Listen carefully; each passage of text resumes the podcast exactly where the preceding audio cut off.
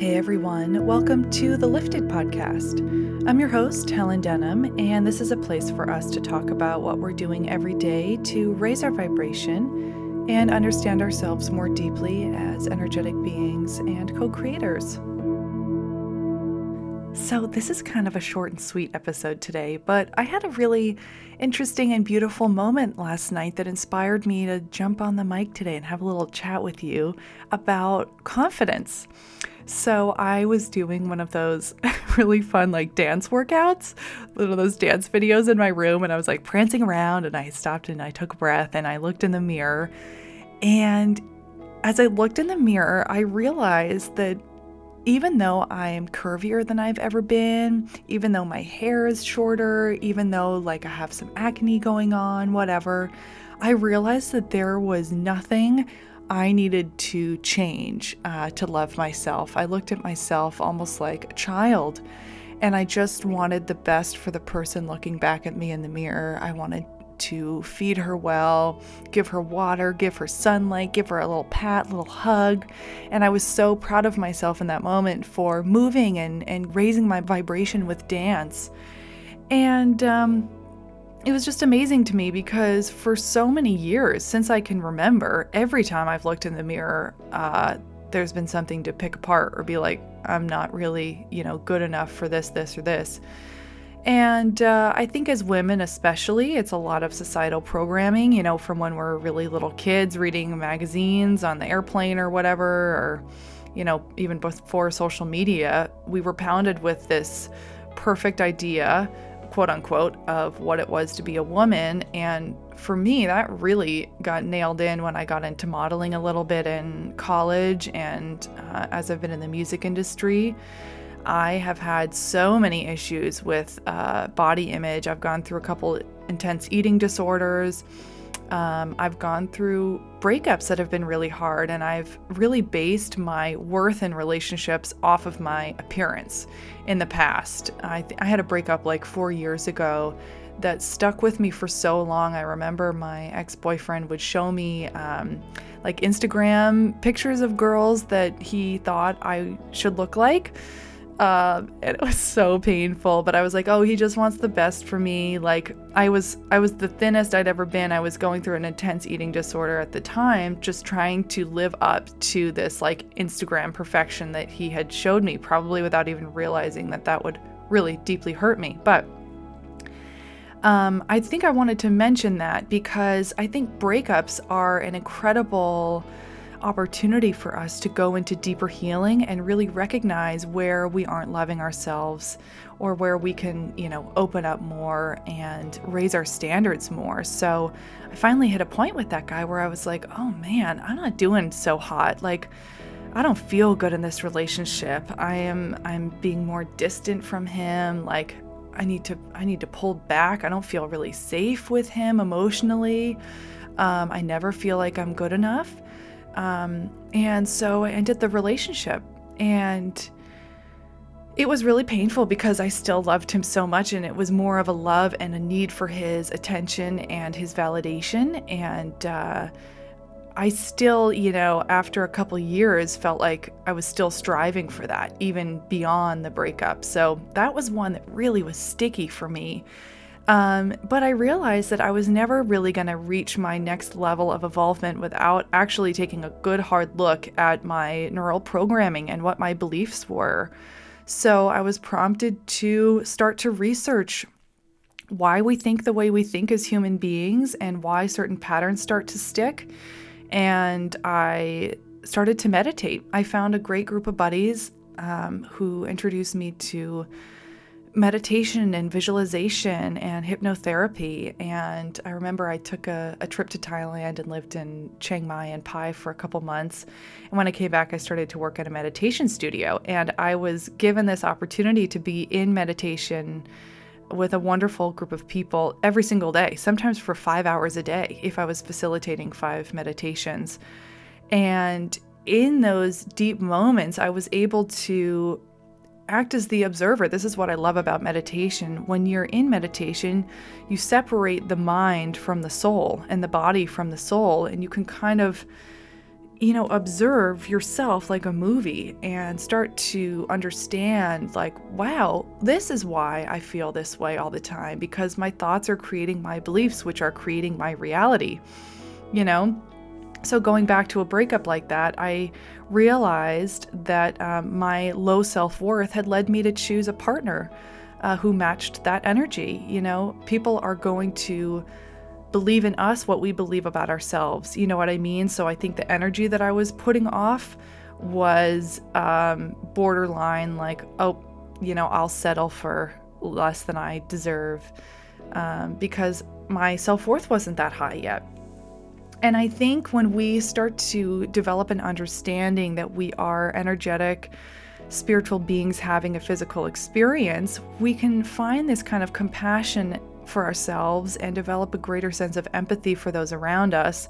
And that empathy and compassion leads to a deeper understanding of, you know, our purpose here and what we're doing here as little humans, just trying to figure it out. Um, so, in terms of relationships, it was really beautiful to find my next partner um, who loved me in a way that I had never experienced before. I was all of a sudden comfortable in like not wearing makeup around him or, you know, just completely being myself, which sounds silly. Like maybe you guys have, you know, always felt like that with your partners, but for me, it was really new. Like to be vulnerable, to like eat what I wanted around him and like, you know, take a nap if I wanted to without feeling like judged for being lazy or like, you know, just like be me um, with the benefit of having a wonderful partner alongside me. Um, and I just kind of couldn't believe that someone could love me exactly as I was, like that raw, raw version of me. I'd never exposed myself like that to anybody. Um, and I think we aligned because I had done that work for a couple years, um, you know, in in my solitude and in my deep introspection to really unravel like why I was thinking the way I was thinking. And you know, I think a lot of this also comes from our parental wounds. So, a lot of my uh, fears were around becoming and embodying aspects of my parents that I was afraid of embodying um, and trying to shift out of those fears. So, I think what started to really help me as well was I developed this knack for facing fears in a new way. Uh, I think music really helped me with that. You know, I'd pitch music to producers or people that I wanted to work with or venues that I wanted to play, and I started to get really comfortable with rejection uh, because it, I just started to learn that it was part of the process and that every single rejection I had was teaching me how to open up and how to practice more if I needed to practice more or develop myself and just get better. And then when I would book a, a venue that I really wanted to book, or when I finally did start to work with wonderful producers, it was because I had. Um, you know, I'd looked at it through an objective lens. I'd looked at that rejection through an objective lens. I had bettered myself and uh, I had tried again and I was able to land it and I started to apply that to um, work and jobs.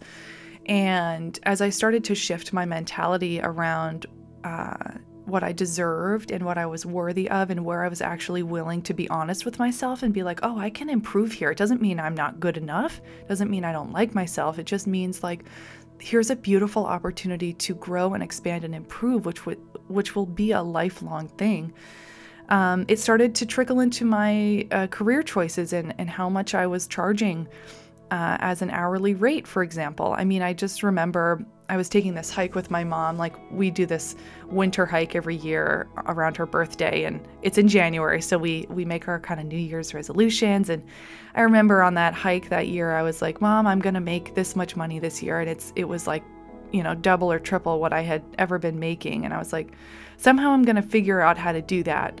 Um, and I'm going to put myself in the position where that's possible. So I decided to start my own um, brand consulting, you know, freelance business. And I and I started to do cold calls to people, being like, I want to help you rebrand and write for you, and I want to run your blog and help you with your imaging and your media and photography. And it was, you know, the first time I'd really ever done this as like a, a solo not entrepreneur really, but as a, a freelancer, that was definitely new for me, uh, not working in an office really. And I remember asking for the rate that I wanted the first time, being so scared. I was like, this is triple that, that I've ever made, but I'm just gonna do it. And I got it. And it was this crazy feeling of like booking my first client with a rate that was just like so foreign to me. But it completely shifted me into this new paradigm and this new reality that I wouldn't have been able to align with if I hadn't done the inner work and had taken a really honest look at what I was settling for, etc. Just like I was saying. So I think what I'm kind of getting at is that everything is connected. Our relationships mirror our money, which mirrors, you know, the way we uh, eat and treat ourselves and exercise. It's like all so beautifully entangled and aligned. And I think we notice the biggest up levels in our lives when we start to work on our confidence. And confidence is kind of an elusive word because I think you know, I would probably say I'm a confident woman at many times in my life where looking back, I, I really wasn't, but it's more about self worth, I guess. So I guess I just wanted to pop on here to assure you that what you want and what you desire, you're completely capable of having and aligning with. And the only thing that's standing between you and what you want is what you believe you're worthy of. So, I just encourage you to take a look at your thought patterns. Take a look at the belief systems that you hold around your life. Are there patterns that you're picking up from your family and your lineage? Stories that you've acquired that you tell yourself? Maybe take a look at your friends. Who's who are you surrounding yourself with? Uh, take a look at your roommates. You know who's who's in your immediate circle that's really leaving uh, an imprint, an impression on you. Uh, because our immediate surroundings are absolutely a reflection of what's going on internally. I just had another moment, you know, where, just in the past couple weeks where I decided I was going to move out of the home that I'm living in now in Topanga uh, because the energy was starting to drag me down. There was a little conflict going on.